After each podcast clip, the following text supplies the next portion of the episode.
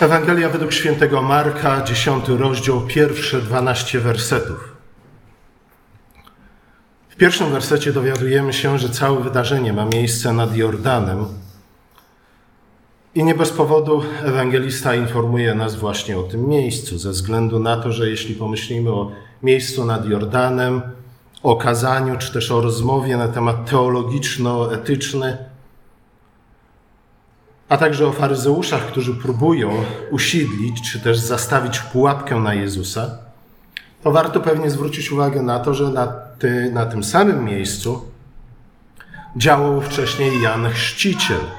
Jan Chrzciciel, który, jak się dowiadujemy parę rozdziałów wcześniej u Marka, został stracony przez Heroda. Jego głowa została podana jako główne danie na przyjęciu urodzinowym Heroda.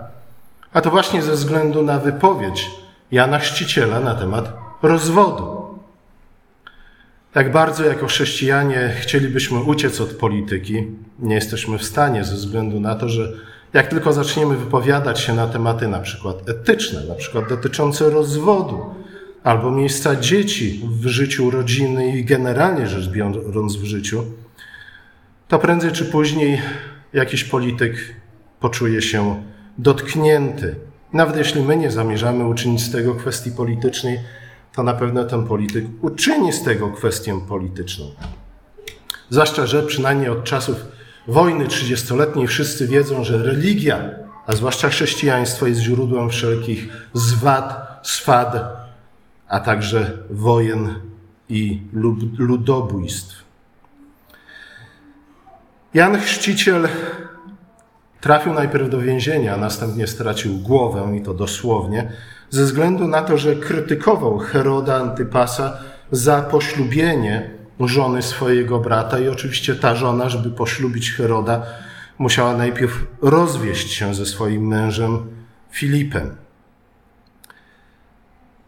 Krytyka Heroda szła krytyka ze strony Jana Chrzciciela i to nawet, chociaż nie, w przypadku Jana Chrzciciela to była bezpośrednia krytyka Heroda, szła w parze z proklamacją, że przyjście Mesjasza, czy też z oczekiwaniem, że Mesjasz niedługo nadejdzie. W pewnym sensie wszyscy oczekujemy tego, że za naszego życia dokona się ta wielka przemiana w historii świata, przemiana na lepsze. Stąd też praktycznie wszyscy mamy mentalność czasów ostatecznych, ale akurat w czasach Jezusa tak się złożyła, że ta mentalność czasów ostatecznych szła w parze, chcąc nie chcąc, z rzeczywistym przyjściem Mesjasza. Niemniej jednak ze względu na Heroda Antypasa i wcześniej Heroda, który dokonał rzezi niewiniątek w Betlejem, trudno było łączyć posta- te dwie postacie król, królów zasiadających w Jerozolimie z, obecjany, z obiecanym Mesjaszem. Raz, że nie za bardzo byli potomkami Dawida, dwa, że nie pochodzili z Izraela, chociaż akurat to niekoniecznie było problemem w tym przypadku, no ale zwłaszcza ich postępowanie. Z jednej strony rzeź na niewiniątka, i z drugiej strony odebranie bratu jego żony nie za bardzo licowały z tym, kim Mesesz miał być, a zwłaszcza z odnową odnową pod każdym względem, którą miał dokonać. I teraz faryzeusze w miejscu, gdzie wcześniej Jan nauczał, zostawiają pułapkę na Jezusa. Wydawało im się, że uda im się. Niestety Jezus bardzo szybko ich przejrzał i w związku z tym udzielajmy odpowiedzi. A tak naprawdę zadaje im pytanie. Dobra taktyka. I pytała ich o to, no dobrze, chłopaki, ale co Mojżesz na ten temat powiedział? Oczywiście Mojżesz był dla nich bardzo ważny, inaczej niż dla wielu współczesnych chrześcijan, niestety, ale nawet faryzeusze, odwołując się do Mojżesza, czy też cytując Mojżesza, nie trafiają za swoją odpowiedzią. Ze względu na to, że faryzeusze udają się do księgi powtórzonego prawa. A więc do prawa mojżeszowego, do prawa nadanego na pustyni, a przede wszystkim do prawa nadanego po upadku Adama. Tutaj pewna dygresja, na którą mimo wszystko warto zwrócić uwagę ze względu na to, że wielu chrześcijan powołuje się na ten fragment z Ewangelii Marka, mówiąc, że rozwód w naszych chrześcijańskich realiach w żadnej sytuacji jest niemożliwy i niedopuszczalny. I stąd też biorą się takie sytuacje, byłem świadkiem, nawet uczestniczyłem w rozmowach na ten temat kilku. Nie bójcie się, nie dotyczy to nikogo stąd, z tu obecnych, a nawet nie dotyczy to nikogo zamieszkującego na stałe Rzeczpospolitą Polską, gdzie dokładnie ten argument był użyty. Nie? Mąż był generalnie rzecz biorąc, i tu powinienem użyć niecenzuralnych słów, ale starsi zboru powiedzieli do żony, no ale słuchaj, no y, musisz przy nim trwać, niezależnie od tego, czy jest pijakiem, czy łajdakiem, czy też cudzołożnikiem. I właśnie fragment z Ewangelii Marka był głównym ich argumentem. Zwróćmy uwagę na to jednak, że to nie jest ogólny wykład, czy też dyskusja na temat rozwodu jako takiego. Raczej Jezus zwraca w tej dyskusji uwagę faryzeuszom, a także nam, tak naprawdę generalnie rzecz biorąc, unikając pułapki, jaką zastawili na niego faryzeusze, zwracając na to, jaki był pierwotny zamiar Pana Boga w stosunku do małżeństwa. Mateusz, a również Paweł w liście pierwszym do Koryntian, i w pewnym sensie również Mojżesz, którego nie powinniśmy ignorować w całej tej dyskusji pod warunkiem, że będziemy czytać Mojżesza we właściwej y, kolejności, mówią nam o pewnych wyjątkach. Generalnie rzecz biorąc, Mojżesz mówi, no słuchajcie, jeśli ktoś notorycznie, paskudnie, mimo wszelkiego rodzaju napomnień, upomnień, wyjaśnień, tłumaczeń, łamie przysięgę małżeńską, no to generalnie rzecz biorąc, ta osoba jako taka zrywa więź małżeńską i jest winna rozpadu małżeństwa. Ale dyskusję na ten temat, żebyśmy chcieli przeprowadzić dokładną analizę kwestii czy też tematu rozwodu, musimy udać się jednak mimo wszystko do innych również fragmentów, w tym do Mojżesza, ale także do wypowiedzi Jezusa na ten temat w Ewangelii Mateusza, a także do pierwszego listu do Koryntian, siódmego rozdziału. W każdym razie faryzeusze czy, czy, cytują Mojżesza, ale cytują go z piątej Księgi Mojżeszowej, z Księgi Powtórzonego Prawa, ignorując to, co Mojżesz powiedział w pierwszej Księdze Mojżeszowej, czyli w Księdze Rodzaju. I słuchajcie, to również powinno nas nauczyć tego, w jaki sposób nie cytować pisma, czy też nie używać pisma i w jaki sposób je używać. Po raz kolejny Pismo samo przypomina nam o tym, że jeśli zignorujemy kontekst opisu stworzenia i porząd, tego, co nazywamy porządkiem stworzenia, to nie zrozumiemy pozostałych części Pisma Świętego. Pismo Święte jest jedną wielką, długą opowieścią, tak spisaną na przestrzeni wielu wieków, a nawet tysiącleci. Niemniej jednak, jeśli pominiemy, zignorujemy, zapomniemy o tym, co, zapomnimy o tym, co było napisane w pierwszych rozdziałach Pisma. W pewnym sensie także, jeśli zapomnimy o tym, o czym mówią ostatnie rozdziały Pisma, to cała pozostała treść, ten cały środek, niestety, nie tylko, że na niewiele nam się przyda, ale wręcz przeciwnie, możemy dojść do wniosków takich, do jakich doszli faryzeusze, czy też do takich praktyk, do jakich doszli faryzeusze, że cytując wybiórczo, zwłaszcza z tej środkowej części pisma, dojdziemy do całkowicie błędnych wniosków i zniszczymy. Zniszczymy nie tylko porządek stworzenia, który Pan Bóg ustanowił, ale zniszczymy tym samym również to, co Bóg dla nas przeznaczył. To, co nas wszystkich czeka. Pełnię Królestwa, nową Jerozolimę i tak dalej, i tak dalej. Faryzeusze cytują Mojżesza który rzeczywiście z jednej strony bynajmniej nie zachęca do rozwodu, z drugiej strony mówi, że no, ze względu na, to już Jezus dodaje, ale Mojżesz miał to na myśli również, ze względu na zatwardziałość ludzkiego serca, ze względu na to, że po upadku Adama wszyscy jesteśmy grzesznikami i niestety być może rodzimy się jako niewiniątka, ale bardzo szybko przestajemy nimi być ze względu na to, że każdy z nas patrzy na rzeczywistość ze swojej własnej subiektywnej perspektywy. Inaczej nie za bardzo jesteśmy w stanie to zrobić, chyba że wypracujemy sobie, czy też wyćwiczymy w sobie to, co C.S. Lewis nazywał wyobraźnią. Ale z drugiej strony jesteśmy pełni różnego rodzaju namiętności, które same w sobie może nie są złe, ale dopóki ich nie okiełznamy, nie opanujemy, nie ukierunkujemy we właściwy sposób, niestety doprowadzą nas do jednej wielkiej katastrofy. A zatem Mojżesz tak przyzwala na rozwód ze względu na zatwardziałość, na grzeszność ludzkiego serca, jednocześnie nakładając ścisłe ramy, odpowiednie procedury. Po to, żeby nie było to, nie wyglądało to tak, jak w praktyce w czasach Jezusa, przynajmniej w niektórych kręgach żydowskich, że wystarczyło na kartce papieru napisać żonie: Słuchaj, kochanie, już cię nie kocham, Pa, niech Pan Bóg Cię błogosławi. Będę modlił się o Ciebie i mam nadzieję, że do końca życia zostaniemy przyjaciółmi.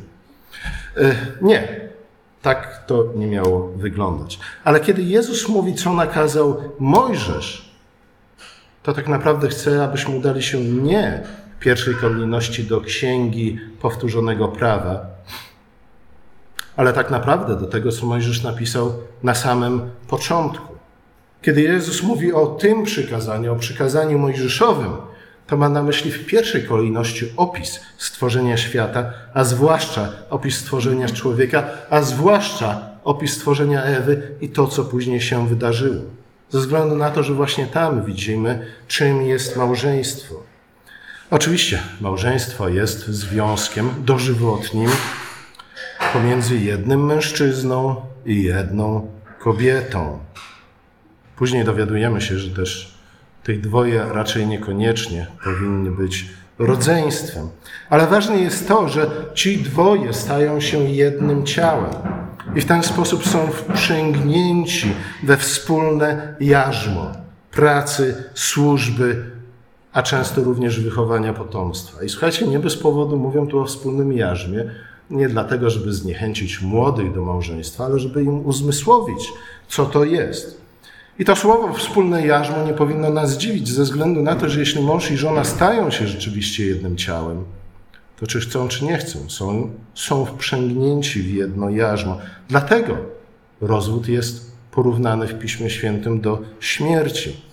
I to jest świadectwo wielu osób, które zostały porzuconych przez swoją drugą połowę często przychodzą przez doświadczenie bardzo podobne do żałoby po śmierci bliskiej osoby.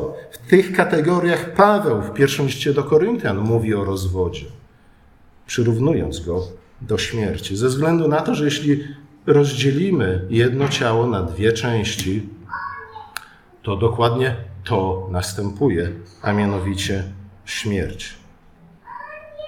Jezus mówi, to jest jedno jarzmo, to jest wspólne jarzmo, ale słuchajcie, dokładnie o to chodzi, ze względu na to, że chcemy być wprzęgnięci w to wspólne jarzmo. I to znów, później to od nas tak naprawdę zależy, od tych dwóch połówek, połówek tworzących jedno ciało, na ile to wspólne jarzmo będzie jarzmem Chrystusowym. Jezus mówi, słuchajcie, moje jarzmo, generalnie rzecz biorąc, jest miłe i przyjemne, pod warunkiem, że ciągniemy je tak, jak należy pod warunkiem, że ten związek, który połączył dwoje w jedno ciało, jest traktowany poważnie, ze zrozumieniem. I to w miarę możliwości każdego dnia wspólnego życia. To prowadzi że, do tego, że nasze życie staje się o wiele bogatsze, o wiele pełniejsze, o wiele szczęśliwsze również. Nie chcę tutaj oczywiście powiedzieć, że każdy dzień każdego dnia musimy budzić się i iść spać cali w skowronkach. To niekoniecznie tak funkcjonuje, ale generalnie rzecz biorąc, to jest cel, do którego dążymy. Jezus przychodzi, aby zainicjować nowe stworzenie, aby przezwyciężyć władzę grzechu i śmierci, i dlatego później, w prywatnej już rozmowie ze swoimi uczniami, wzywa ich. Wzywa ich do tego, aby postępowali zgodnie z pierwotnym planem Boga dla małżeństwa. Słuchajcie, znów, nie chodzi o to, żeby narzucać na nas jakieś abstrakcyjne czy też arbitralne, jak to się mówi, ograniczenia, Ale te wszystkie ograniczenia związane ze związkiem małżeństwem mają służyć naszemu dobru i koniec końców mają uczynić nas szczęśliwym. To jest trochę tak, jak z jednej strony z powołaniem do pracy, w wyniku której przemieniamy świat z chwały w chwałę, to jest powołanie, to jest zadanie, ale z drugiej strony zaraz do tego powołania Pan Bóg dołącza co? Obietnicę błogosławieństwa, czyli obietnicę szczęścia. Tak to funkcjonuje z grubsza. Można było wiele, wiele więcej na ten temat powiedzieć, ale nie mamy czasu na to. Słuchajcie, znów, rozpoczęcie całej dyskusji na temat rozwodu od 24 rozdziału Księgi Powtórzonego Prawa jest według Jezusa wielkim nieporozumieniem. Aby zrozumieć to, co Tora, czyli co prawo mojżeszowe przede wszystkim mówi na temat małżeństwa i rozwodu, musimy udać się do początku, do drugiego rozdziału Pisma Świętego. Ze względu na to, że Mojżesz ani nie zaprzecza Panu Bogu, ani nie zaprzecza sam w sobie, pisząc jedną rzecz w pierwszej księdze swojej, a inną rzecz w piątej księdze swojej, ale tak jak Jezus to tłumaczy, te ustępstwa, czy też może nie powinienem tego nazywać ustępstwami, ale przepisy dotyczące rozwodu zostały nałożone, czy też dane nam przez Pana Boga ze względu na zatwardziałość ludzkiego serca. I słuchajcie, to również bardzo wiele mówi nam na temat sytuacji, zwłaszcza Izraela, ale także całego świata, w jaką wchodzi Chrystus, wcielony Syn Boży. To mówi nam bardzo wiele na temat faryzeuszy, które, którzy przychodzą do Jezusa, zadając mu, mu pytanie nie za bardzo po to, aby czegokolwiek się nauczyć, aby dojrzeć poznaniu Boga i w wierze, ale raczej, żeby go usiedlić. To oni są ludźmi o zatwardziałych sercach. To oni są ludźmi, którzy wykorzystują Pismo Święte nie tylko na sposób pokrętny i paskudny, ale także na własną zgubę, a zwłaszcza na zgubę tych wszystkich, dla których służą za autorytety. Jezus mówi: Tak, Mojżesz dał wam tę zasadę, ale dał wam ją z powodu zatwardziałości waszych serc. Innymi słowy, Izrael w czasach Mojżesza, a jak wiemy z Ewangelii, tym bardziej w czasach Mesjasza, nie był w stanie w znacznej mierze ze względu na to, że nie chciał spełnić tych pierwotnych planów, pierwotnych intencji Stwórcy, w tym przypadku dla małżeństwa. I potrzebował praw, które by odzwierciedlały rzeczywistość możliwą, moglibyśmy powiedzieć, do osiągnięcia przez człowieka grzesznego, przez człowieka o zatwardziałym sercu. Ale zobaczcie, co faryzeusze z tym robią. Oni nawet nie chcą mierzyć do tego obniżonego poziomu. Również ten obniżony poziom, o którym Pan Bóg mówi, no dobrze, być może on jest możliwy dla Was do osiągnięcia, nawet Jego niech starają się osiągnąć. Nie mówiąc o tym, że całkowicie zapomnieli o tym pierwotnym planie Boga. I znów o pierwotnym planie Boga dla człowieka i dla małżeństwa, który nie został nam dany po to, aby pozbawić nas wszelkiej wolności i wszelkiej radości z życia, ale wręcz przeciwnie, żeby dać nam i jedno, i drugie w obfitości. To sprawiło, że Izrael przestał de facto funkcjonować jako odnowiona ludzkość. Izrael, który został w tym celu powołany, aby stać się zalążkiem nowej ludzkości. Problem dotyczył, nie dotyczył porządku stworzenia. Problem nie dotyczył również przykazań, które później Bóg dał Izraelowi. Problem polegał na tym, że Izrael w pewnym sensie i w pewnym momencie stał się nawet gorszy od okolicznych narodów. Gorszy między innymi z tego względu, że jemu zostało o wiele więcej dane, w związku z tym spadli z o wiele wyższego stołka. Ale nawet kiedy czytamy różnego rodzaju fragmenty Pisma Święte, które krytycznie opisują nam stan Izraela, to w którymś momencie dowiadujemy się, iż Izrael stał się tak zepsuty, stał się tak bardzo odstępczym Izraelem, że właśnie ze względu na postawę Izraela nawet poganie zaczęli ubliżać Bogu. Izrael był bardzo chętny do przyjęcia szczególnego statusu, szczególnego daru, który Bóg mu, którym Bóg go obdarzył.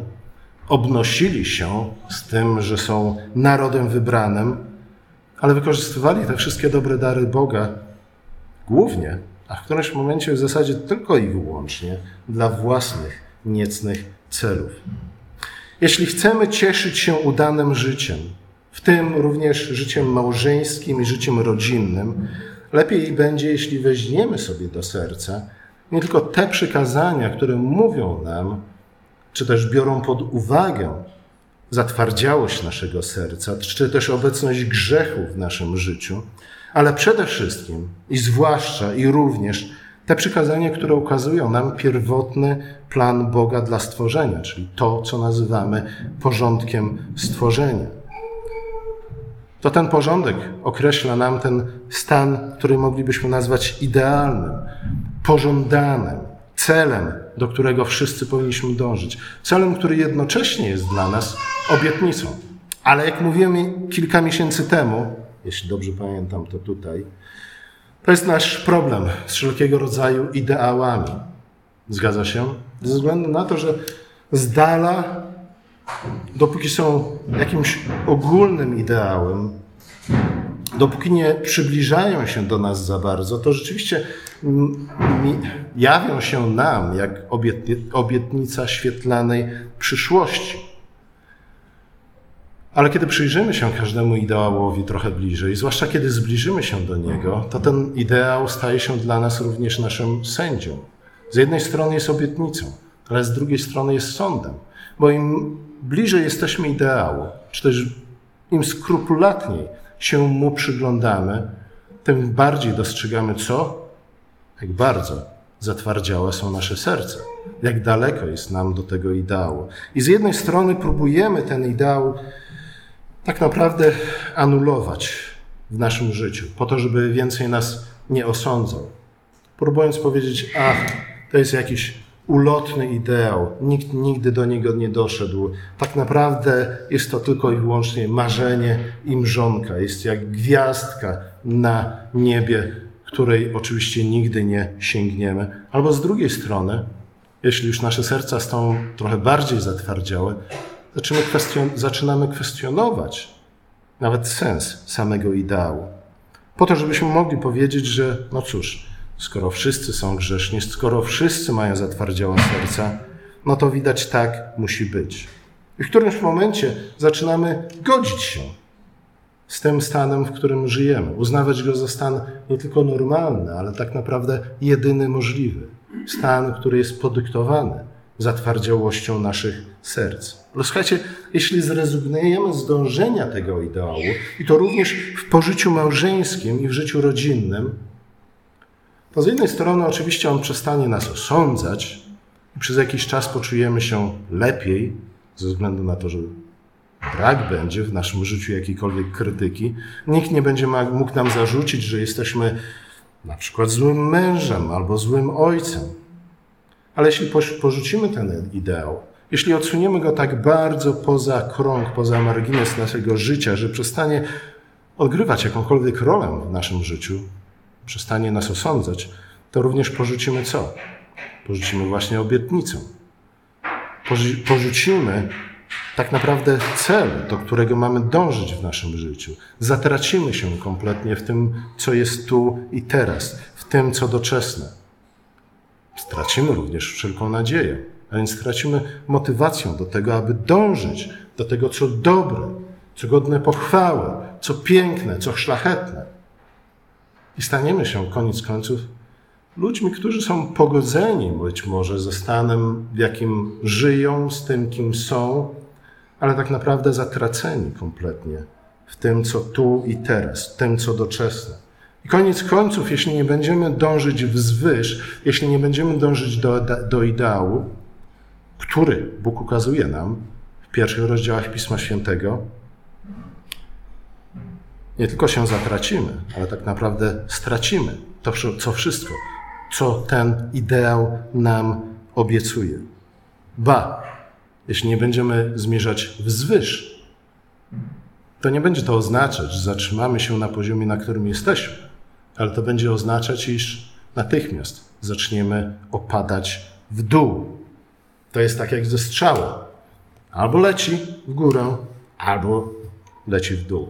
Zatem to jest kolejny fragment Pisma Świętego, który mówi nam o tych dwóch drogach, które mamy do wyboru. Albo wąska i ciężka i stroma, wiodąca nas w górę. Słuszna i dobra. Jak mówił kto? Młodzież. Kto tak powiedział? Harry. Wybieraj ścieżkę jaką? Słuszną, dobrą, właściwą, a nie łatwą. Ale na tym polega problem w naszym życiu, nie? że o wiele łatwiej jest nam wybrać ścieżkę łatwą i prostą i drogą. I wydaje się, że dokładnie to chcieli uczynić między innymi ci ludzie, którzy zamiast udawać się do Mojżesza, do samego początku, do pierwszych rozdziałów Pisma Świętego, do tego miejsca, które opisuje nam właśnie ten wielki, niesamowity, epicki plan Boga dla nas, ludzkości, ale też dla każdego z nas indywidualnie i w szczególności, rezygnujemy z tego. Wybieramy to, co łatwe, a tak naprawdę pozbawiamy się obietnicy, nadziei, radości i wszelkiego szczęścia. I tak naprawdę osuwamy się powoli w dół, w dół, w dół, coraz bardziej w dół, a wszyscy wiemy, co mieści się na dole. A zatem bez świadomości, bez znajomości i bez świadomości tego stanu idealnego, bez tęsknoty do tego stanu idealnego, bez dążenia do niego, nie tylko, że zatracamy się kompletnie w naszym codziennym życiu, ale także te wszystkie pozostałe przykazania, które Bóg nam dał ze względu na zatwardziałość naszego serca, ze względu na nasze grzeszne skłonności, na nasze nieokiełznane namiętności, tak naprawdę z czasem tracą jakiekolwiek znaczenie dla nas. Co najwyżej stają się wymówką i usprawiedliwieniem dla naszych złych wyborów życiowych, czy też generalnie rzecz biorąc, dla naszego chodzenia na łatwiznę. Prędzej czy później zreinterpretujemy je w ten sposób, aby koniec końców pozbawić je jakiego, jakiegokolwiek znaczenia, a tym samym również pozbawić je jakiegokolwiek osądu, z którym przychodzą do naszego życia. Bo znów, jeśli Bóg daje nam przykazania, które biorą pod uwagę fakt, iż nasze serca są zatwardziałe, że z naszych serc pochodzi wszelkie plugastwo, które pojawia się na tym świecie, to znów nawet to ustępstwo na rzecz zatwardziałości naszych serc już samo w sobie jest osądem. Już samo w sobie przypomina nam, kim jesteśmy, kim byliśmy i kim moglibyśmy się stać. Czym innym zatem jest rozpoznanie własnej grzeszności, czym innym jest rozpoznanie własnej niedojrzałości, słabości i głupoty, a jednoczesne dążenie do ideału, dążenie do doskonałości, dążenie w górę do tego, co słuszne, dobre i piękne i szlachetne. A czym innym jest rozpoznanie własnej grzeszności, niedojrzałości, słabości i głupoty i po prostu pogodzenie się z tym, że tacy jesteśmy. Chociaż z drugiej strony, w momencie, jeśli, w momencie, w którym rozpoznamy cokolwiek z naszej grzeszności, niedoskonałości, słabości i głupoty, to tak naprawdę jest jeszcze dla nas nadzieja. Jeszcze nie wszystko stracone. Ze względu na to, że ludzie najbardziej zatwardziali, grzech nazywają czymś dobrym, zło dobrocią, niedojrzałość dojrzałością, słabość siłą, głupotę mądrością. Dla ludzi, którzy aż tak bardzo w ten sposób przekręcają nauczanie Pisma Świętego, tak naprawdę nie ma już żadnej nadziei. Ale żeby nie było, że kończę tutaj na takim negatywnym, takim negatywnym tonem, przypominam, słuchajcie, dlatego tak bardzo ważne są pierwsze rozdziały Pisma Świętego. Ze względu na to, że one mówią nam nie tylko o tym, jak Bóg nas stworzył, ale przede wszystkim o tym, jakie On ma zamiary względem nas. A jak Pismo Święte częstokroć nam przypomina, Jego zamiary względem nas są dokładnie takie. On zamierza dla nas to, co dobre, to, co przynosi nam satysfakcję w naszym życiu, z osiągnięć prawdziwych. On zamierza dla nas to, abyśmy byli ludźmi dojrzałymi, abyśmy każdego dnia stawali się coraz bardziej dojrzali na miarę Chrystusową. Zatem dlatego tak ważne jest to, abyśmy udawali się do, samych, do samego początku Pisma Świętego. Ze względu na to, że tam znajdujemy te wszystkie pierwotne i najważniejsze wątki, które prowadzą nas do tego prawdziwego, szczęśliwego zakończenia, nie tylko życia każdego z nas, ale tak naprawdę całych dziejów Pisma Świętego, o których mówi, mówią ostatnie rozdziały Biblii. Amen.